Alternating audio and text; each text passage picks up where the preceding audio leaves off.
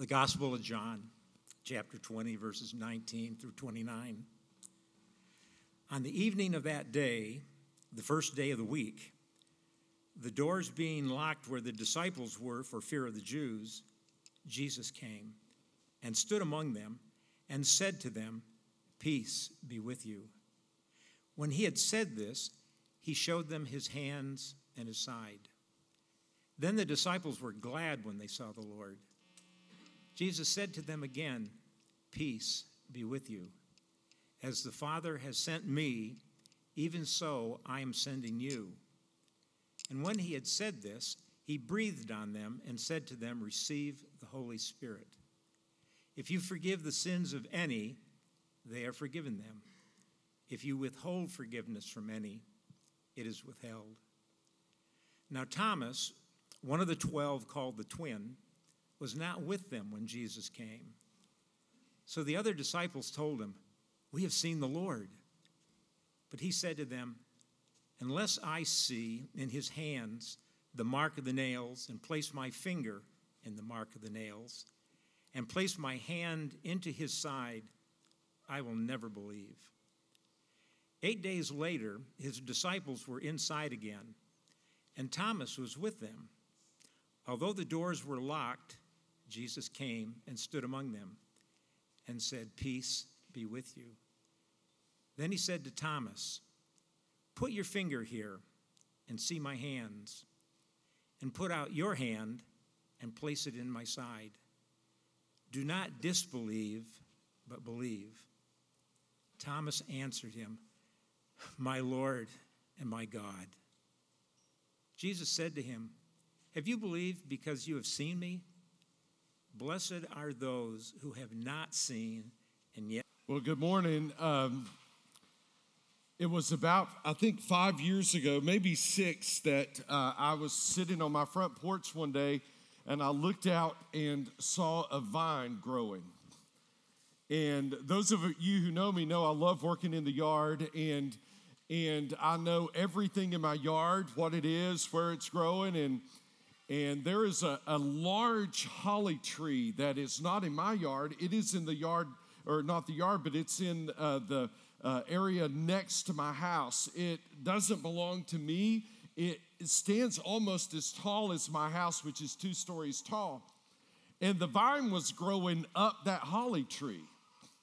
And I, I thought to myself, I wonder what that is. I, I wonder uh, who planted it. It, it was. Uh, growing up the trunk, just uh, climbing that uh, large holly tree.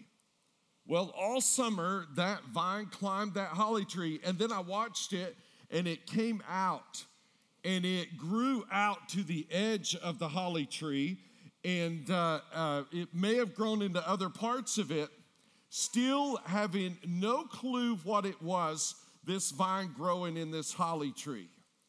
Well, then it got to be around late September when I noticed something growing on the vine. Uh, not on the ground, but about 20 feet up in that tree, maybe 15 feet up in the tree. And it was round and uh, it got bigger and bigger and bigger, and it was a pumpkin.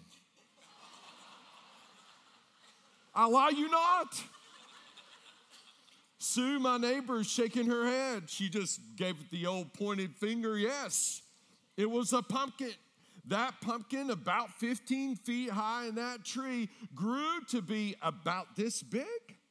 So much so that uh, you know, I was concerned about when will it fall out of the tree. And then it dawned on me, well, every year uh, we set out a few decorative pumpkins out front, and I just have a habit of, you know, how they get mushy, you know, that when they've sat out too long, and I'll just go throw it under the tree.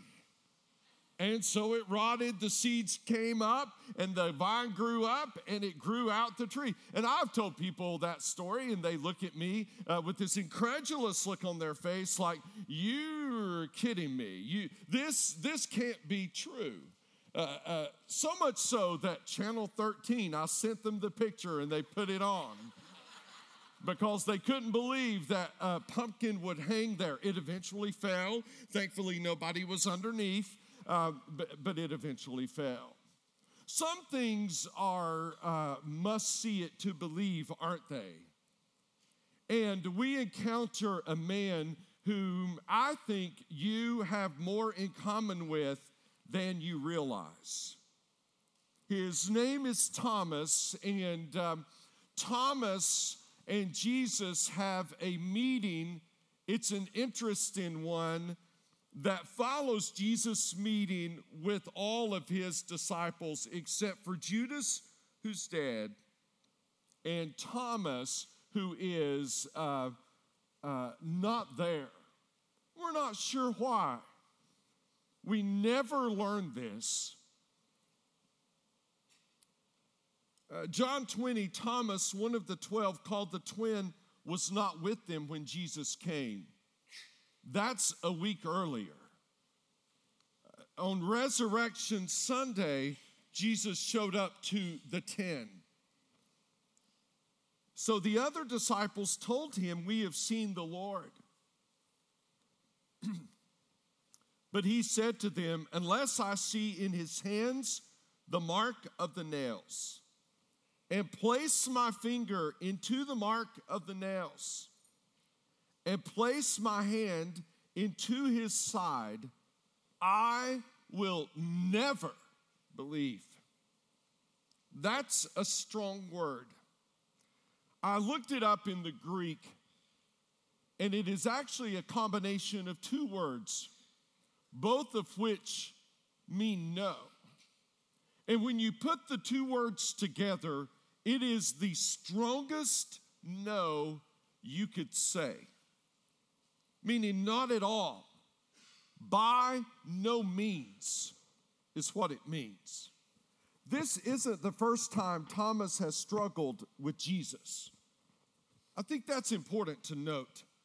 John 14 is a passage that is often read at funeral services. Let not your hearts be troubled, neither let them be what? Afraid. Believe in God, believe also in me. In my Father's house are many rooms, or as the old King James says, are many mansions. If it were not so, Jesus is talking here.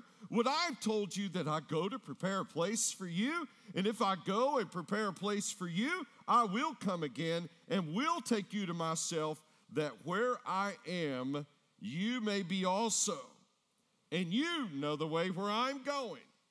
And who spoke up? Thomas. Thomas said to him, Lord, we do not know where you are going uh, so, how can we know the way? I feel like Thomas, kind of like Peter, says what everybody else is thinking. Don't you? I feel like both of those disciples are the ones whose uh, mouth may run just a tad faster than their brains. And everybody else whose brain is getting there is glad that they're, they're saying it. Jesus said to him, one of the greatest statements that I'm convinced that has ever come out of Jesus' mouth. I am the what? The, the, that's what Lori led us to sing about. I believe you are the way. I believe you are the truth. I believe you are the life. No one comes to the Father except through me, Jesus says. If you had known me, you would have known my Father also. From now on, you do know him and have seen him. It was a claim to deity by Jesus as a result of Thomas's statement that I'm convinced probably others were too afraid to ask, but Thomas did. Uh, he needed concrete evidence, Thomas. We see how Jesus responded the first time he didn't rebuke Thomas, did he? Thomas was looking for a physical way, and Jesus said, No, I'm a personal way. Thomas was looking for a roadmap, and Jesus said, I am the roadmap. Let's get back now to, to the disciples having gathered. Jesus is resurrected, he's died, he's resurrected.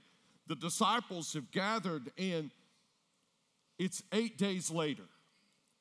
All right, so this is a bit confusing. I don't want to spend too much time on it, but but the uh, Israelites, the Jews count days and weeks inclusively, meaning that when they say eight days, they start with Sunday and end with Sunday. That's a week. So this is one week from resurrection.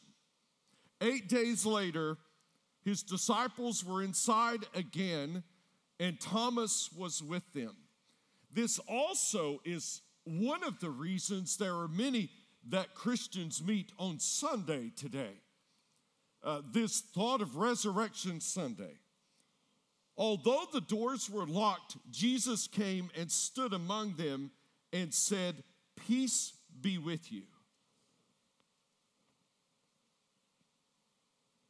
Five of Jesus' appearances happened on Resurrection Sunday. I don't know if you've ever thought about it. Honestly, as much as I've studied scripture until this series, I never had studied them.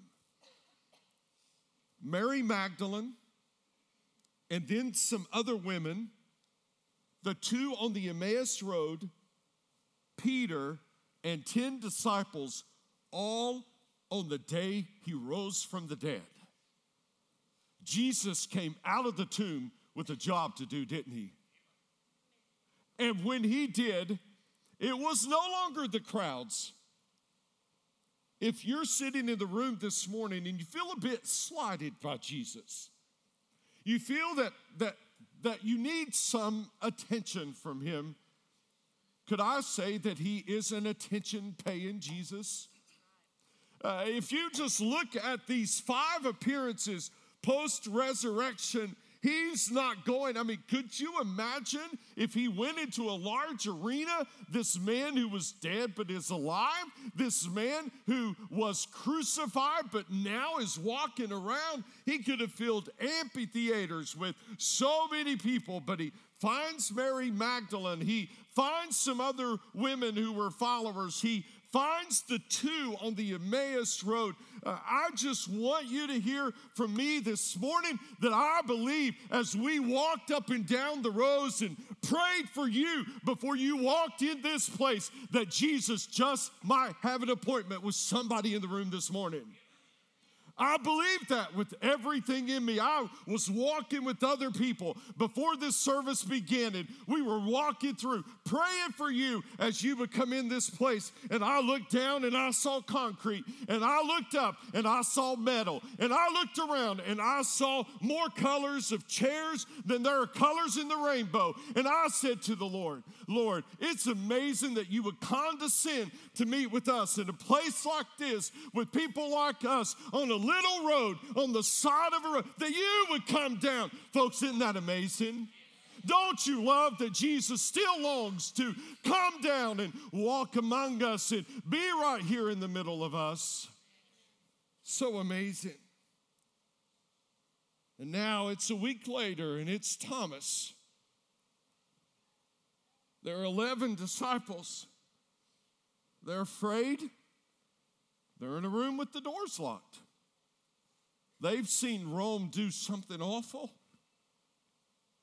Their leader has been crucified, though resurrected. And Jesus doesn't need a key.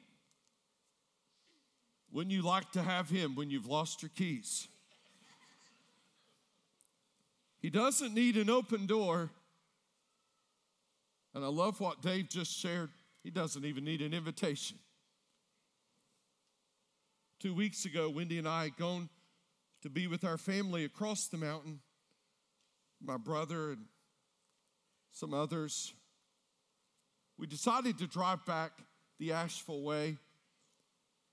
She was driving, we had music playing when Jesus decided that he would drop down in that little car.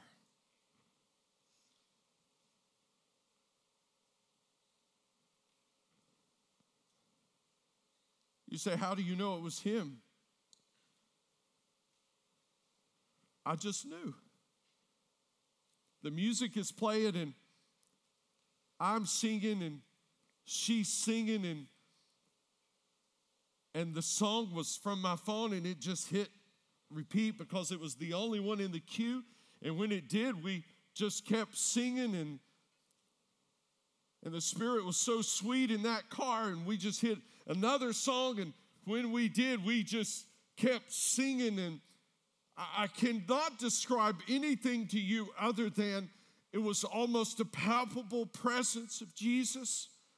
We didn't pull off in an exit. We, we, we didn't stop at a rest area because he sent us a text saying to meet him there. No, he, through the Spirit, just came right into our car and he just uh, ministered to us. It was a sweet time with just the two of us, but it was a sweet time with the three of us. You may hear that and go, Well, I think you're an idiot. And some people would, I get that. I have a lot of education. I've had more than one person, some kindly, some not so kindly, say to me, How can you be so educated? How can you have so much education, so many degrees, and still believe? I've discovered through the years that the more I study, the more I believe. I've discovered through the years that the more I'm in His Word and the more that I walk with Him, like that old song says, He walks with me and He talks with me and He tells me I'm His own. There's something about the Lord that the longer I study, I don't disprove Him. I've discovered Him to be more true than ever. What does Jesus say to them? I, I wish you knew Jesus like this. He didn't call Thomas out, he said, Peace be with you. Some of you are afraid to doubt. You're afraid to verbalize your doubting. We welcome you, doubters. And then Jesus turns his attention to Thomas. I, I love this about him. Then he said to Thomas, Put your finger here and see my hands. Put out your hand Place it in my side. Do not disbelieve, believe.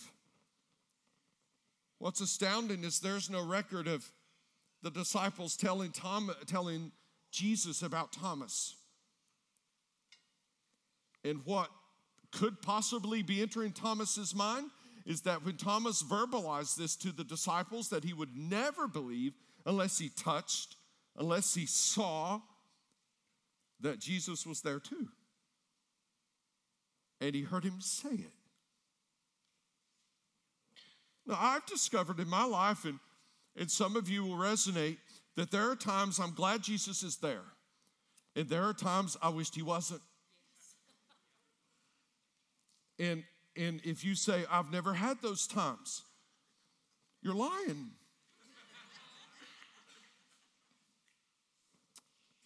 I, there are times I, I long for his presence, and there are times when his presence is convicting, isn't it? Uh, there's also no record. I know artists have rendered this for centuries like this, but there's no record of Thomas even touching Jesus anywhere in, in the scriptures. There's no record that Thomas was like, okay, let me touch. No, there was something about his very presence I, I think Thomas believed because he saw a once dead man now living. He saw a dead man who was now alive. And Jesus said, Do not disbelieve, but believe. This could be reworded do not be an unbeliever, be a believer. I also think Thomas believed because Jesus knew what he had said and he thought Jesus had to be reading my mind, he had to be present. I was a grad student. Those of you who know me know a bit of my story, but I landed at the University of South Carolina with some serious doubts. My doubts arose because my plan for my life and my life were off. And I couldn't figure God out in that.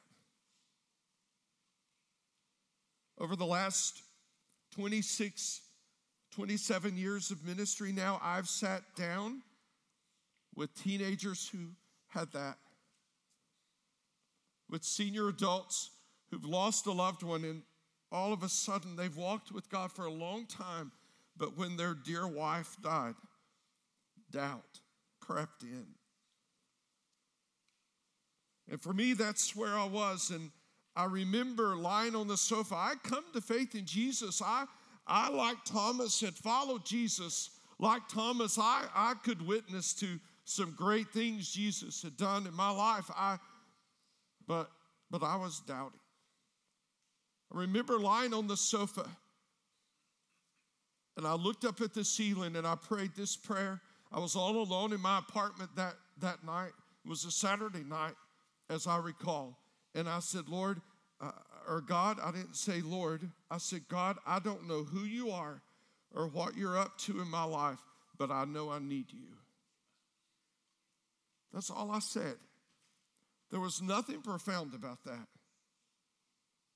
It was like a kid crying for a bottle. A girl I dated in college invited me to a church. She had said, they have hundreds of singles. I was so focused, I, I said to her, we weren't dating at the time, we just happened to live in the same apartment complex.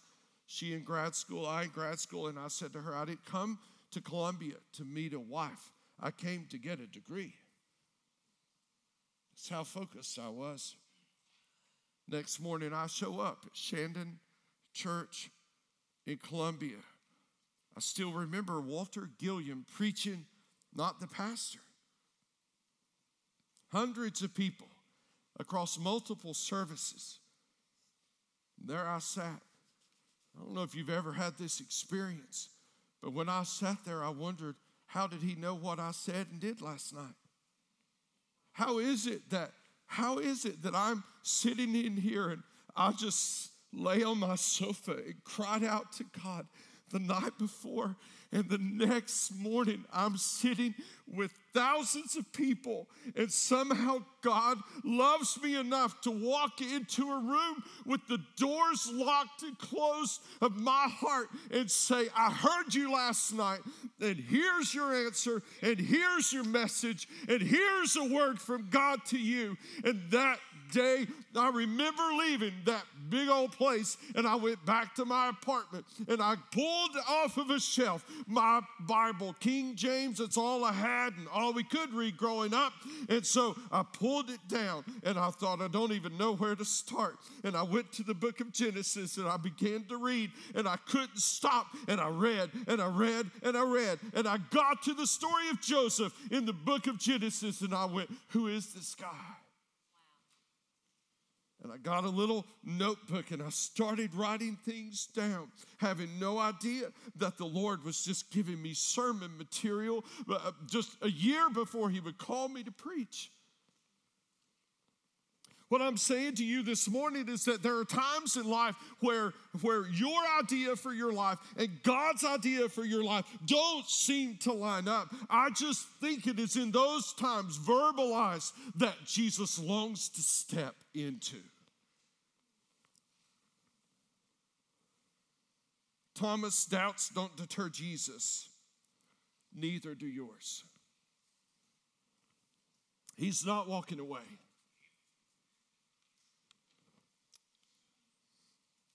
Some of you may have read the works of Lee Strobel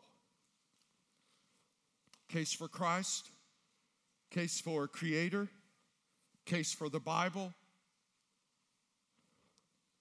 Strobel has been described in the Washington Post as one of the evangelical community's most popular apologists. And if you don't know that word, that's somebody who defends the gospel. He went to the University of Missouri and Yale Law School. A bright man. Became a reporter for the Chicago Tribune, went in Illinois' highest honors for investigative reporting and public service journalism. He was an atheist.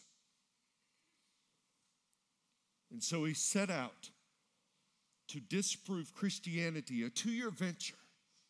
He would disprove Jesus, he said. And after two years, he said the evidence as an investigative reporter is so overwhelmingly for the historicity of Jesus, I can't continue. And he changed his focus while God changed his heart. Thomas did the same. He responded with what scholars say, and I agree, is the greatest confession of Jesus in the Gospels. My Lord and my God, he said. No one has addressed Jesus like this before. The greatest doubter became the greatest believer. My Lord, he says, and my God. Uh, there's, there are two or three things quite significant about that. My.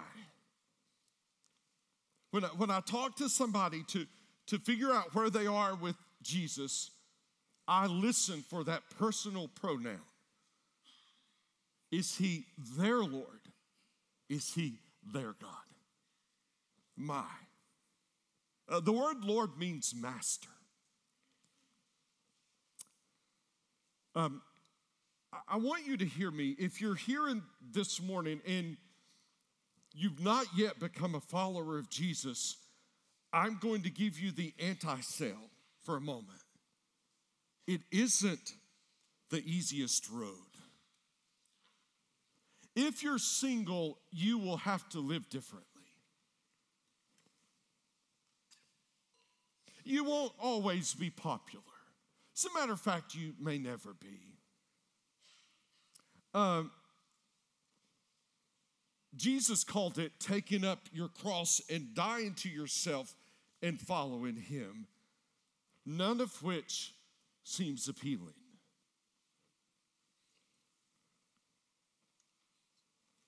It means that Jesus calls the shots.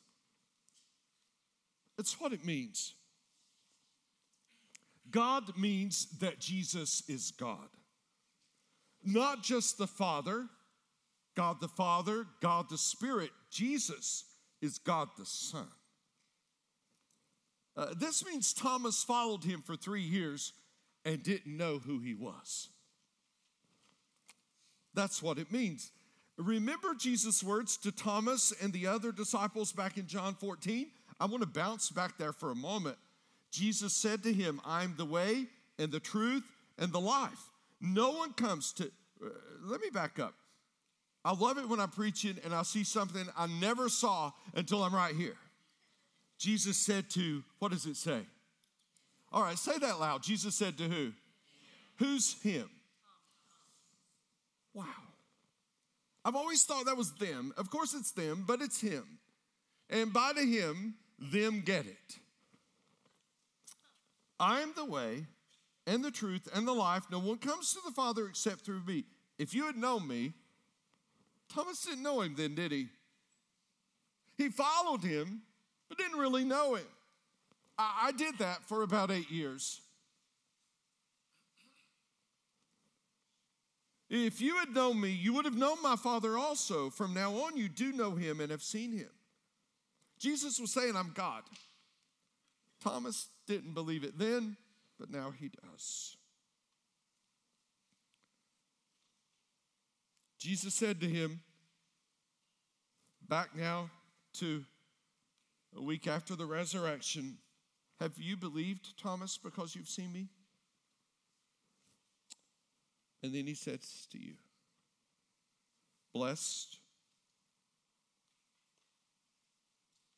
is Roger and Dean. And Beth.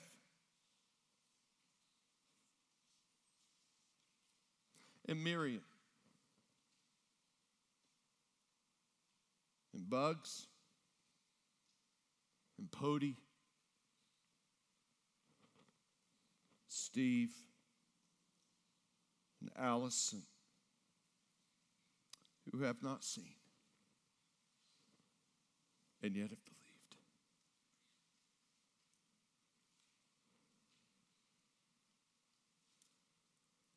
When you put blessed on the front, it's called a beatitude. This is a, a pronounced blessing.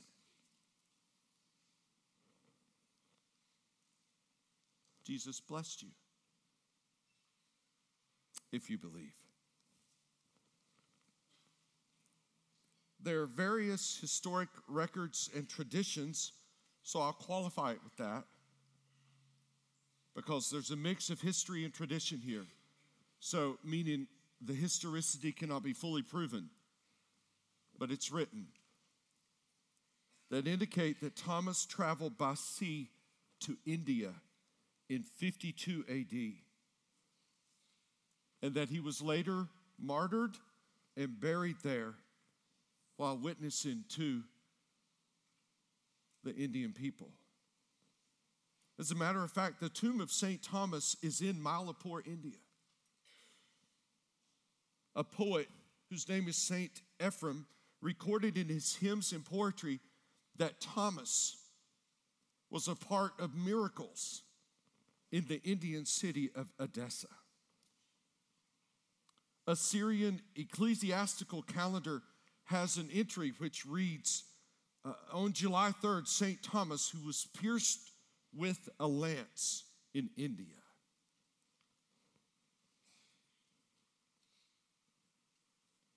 There's historicity and tradition that comes together.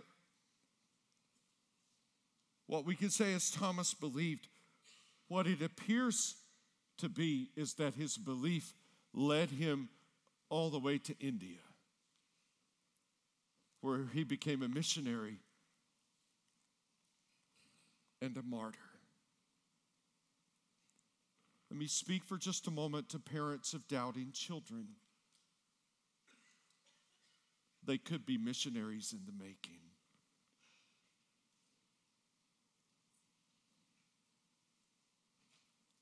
Don't despair. Don't let their doubts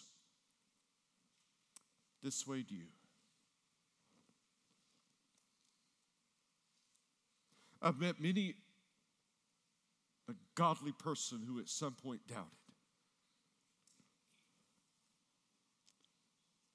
Let me speak to folks that for years I've admired, I think more than any others who come to this church. Wives, who come without their husbands. Sometimes getting children ready alone. Husbands not believing. Don't let his doubts dilute your teaching to your children. It could be when your sons and daughters grow up to know and love Jesus, he will too one day. Be encouraged. Tim Keller writes It is not the strength of your faith, but the object of your faith that actually saves you. Aren't you glad? Strong faith in a weak branch is fatally inferior to weak faith in a strong branch. Let me read that one more time. As with most things with Keller, they need about four runs. It is not the strength of your faith, but the object of your faith that actually saves you. Strong faith in a weak branch is fatally inferior to weak faith in a strong branch. Someone ask, and we're done for this. I don't want you to be trite about it at all. I've shared a bit of my story. There are people from all walks of life in this room, all ages and stages. If you are here and you are currently a follower of Jesus, and you have ever, by reason of whatever, gone through a season of doubting your faith, would you stand?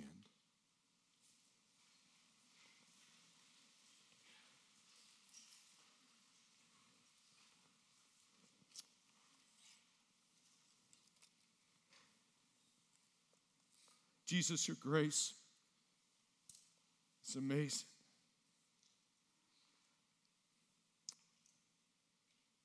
Right now, I'm brought to tears that of the sound of the standing that you, with these people who've driven in cars and found a place to sit,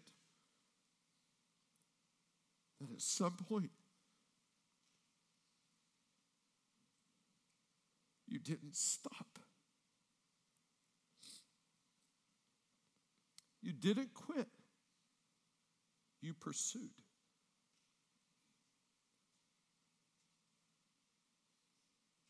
I pray for any doubters in the room who are in that place right now that that sound, that sound,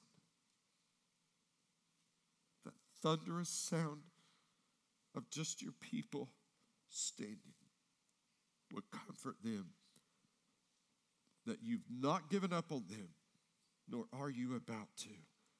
And all God's people say a resounding Amen. This morning, if you have yet to receive the invitation that Jesus is extending to you to know Him as Savior, personal Savior, and Lord, have your sins forgiven and be promised an amazing inheritance in heaven, you can have that this morning. Uh, I'm going to ask if you are interested or God is calling on your heart to know more about Jesus or to know Him this morning, go to Next Steps. We have people over there who will be ready to share Jesus with you and lead you to faith in Christ. Couple of things before you go. If you're new to grace this morning, we're glad to have you. We're honored that you would join us. There are two areas uh, heading out to that parking lot and heading out to the back parking lot that you can stop. We have a gift for you and I would love to get to know you. Two announcements before you go. The first is life group signups are still going on today to start next week. So the spring semester for life groups here begin next week. If you're interested in being in a life group, go to Next Steps, sign up over there.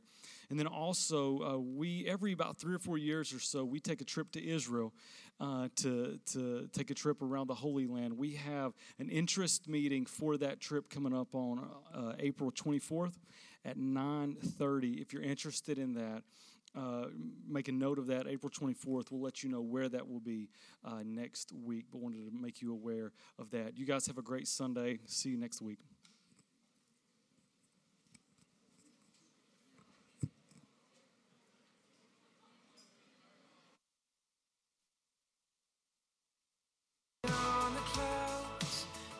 and kingdoms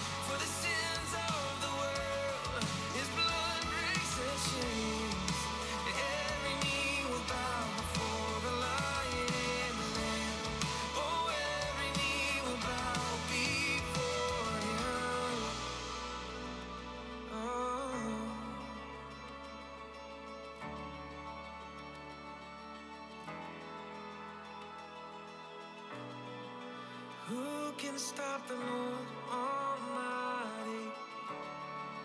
Who can stop the Lord Almighty?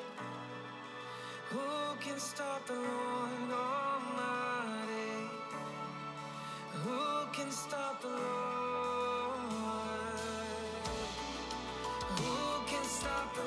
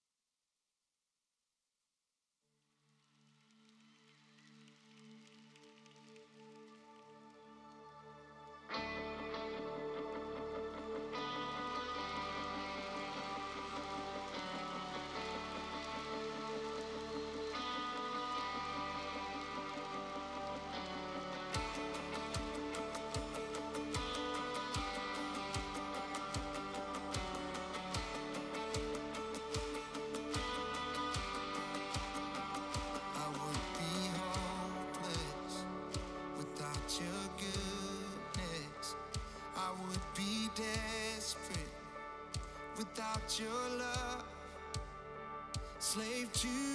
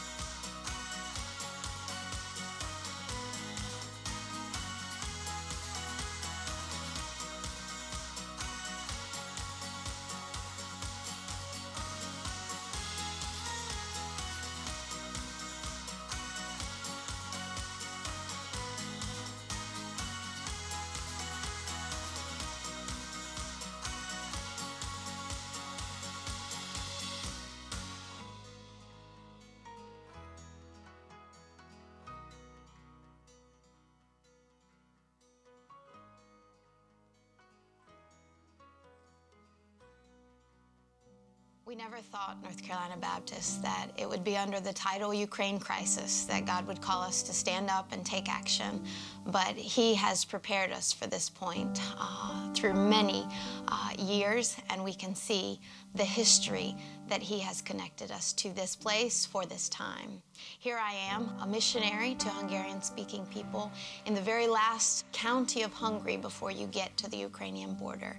And I'm so thankful to all North Carolina Baptists for your partnership over the years, for standing up for this time and joining us in ministry. Here I am at a help center that our partner organization, Hungarian Baptist Aid, has set up right at the border to make sure that refugees, the moment they step into the country, are given a sandwich, a smile, a cup of coffee. Already, we've had many volunteers come and help in these efforts. Hungarian Baptist Aid also has a logistics center set up in the heart of Hungary that's managing all of the donations here locally. Uh, in the movement of, of people and items, North Carolina Baptist dollars are making a huge difference, tanking up minivans and buses to transport people and things. Thank you for these. Thank you for coming. Thank you for giving. And thank you for your prayers. Pray for God's message to be delivered to these people in need right now. Every refugee and every volunteer, whether it's a Hungarian or a Ukrainian or an American because working together is making a difference here among the crisis that we see day to day. And we pray that, that through these crises, God's name would be glorified and many people would come to know Jesus Christ as their Savior and might be relieved not only of the physical crisis here, but the crisis of their soul and come to be a member of our heavenly kingdom. I love how God is working even in the middle of very difficult circumstances. Um, we are going to, two weeks from today, on Easter Sunday, uh, receive an offering to go directly to aid uh, that is coming through North Carolina Baptist to the folks who have fled Ukraine. Uh, for $2, uh, we are able to feed one person for a day. So when you think of what $2 may buy you, uh, now think of what $2 could do for someone else. Our goal and desire is 5,000 people fed uh, for a day. And so you will see next week in your seats given envelopes. Uh, they will be especially marked so that uh, they'll say love offering, and what you put in them will go directly to this ministry. In addition, you will see uh, on our online giving platform. If you give that way, there is now a Ukraine crisis giving opportunity there. And so you can give in that way. And we'll report how many people we've been able to be a part of their relief. Two weeks from today is Easter, and as such, you see these uh, tiny little invites in your seats. Uh, what they uh, announce are two things. One is the Easter service, and on the flip side, our new sermon series that will begin on the family the week following Easter. And so uh, take these and invite someone to join you on Easter Sunday. In the last few months, we have seen several older people come to faith in Jesus. That is so exciting to us. And uh, so on Easter Sunday, we, we know that uh, by and large, older people get up earlier than younger people. All right, so a general rule of thumb, not always, but a general rule of thumb. So on Easter Sunday, we're providing a breakfast at 7 a.m. until 7:45, and we're adding an 8 a.m. service that morning. So if you have a friend who would come and eat breakfast with you, it's free, it's good food, and they'll eat breakfast with you, and then they'll come in here and hear the gospel, uh, invite them. We talk about who's your one here a lot, meaning, would you pray for God to lay someone on your heart, or perhaps they're there already, who you would love to join you for worship to hear the gospel? And uh, when they do, uh, perhaps that time or later, as the seeds are planted, they'll come to Jesus. Invite them on Easter Sunday and uh, we'll finish this series that day talking about Peter's uh, and Jesus uh, meeting after Jesus was resurrected. Before we uh, uh, open in song, I have uh, some prayer needs to share with you. Candy Wassman, a member of our church, fell and broke uh, several bones and it has had two surgeries and is in um, care partners. Please pray for her. Bill Mentink, a member of our church, uh, his mother died yesterday morning. Be in prayer for Bill. Bunny Piercy, who is a member of our church, Bunny is quite sick. He is at home and he is quite sick. Please be in prayer for Bunny. And then finally, we rejoice. The Huttons are normally in this service, Derek and Nikki, uh, but they are not today because yesterday they had a baby girl and her name is Charlotte. And we're excited for Derek and Nikki and baby Charlotte that they have uh, brought into the world. And so be in prayer for them. We have come to worship the Lord this morning, and this song is a tune up song. So, what, however, you've come in here this morning, if you sing the words of this song or pray the words of this song, it really has the opportunity to bring you to a place where you can hear from the Lord. Let's stand, let's worship. The song says, Come thou fount of every blessing, tune my heart, as Jerry said. We need our hearts tuned to sing thy grace. So this morning it's our prayer that as we sing this, this is your prayer to the Lord to tune your heart this morning, to search you and know you, and invite Him to um, to dwell in you. Let's worship. Let's sing.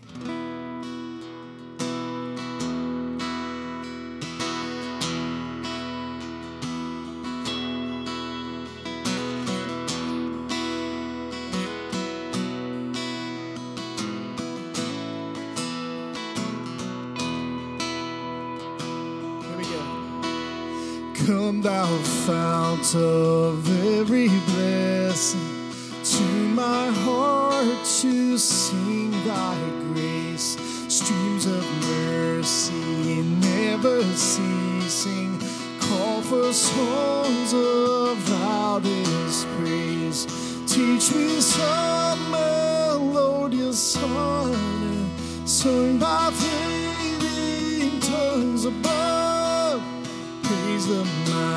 I'm fixed upon and mount of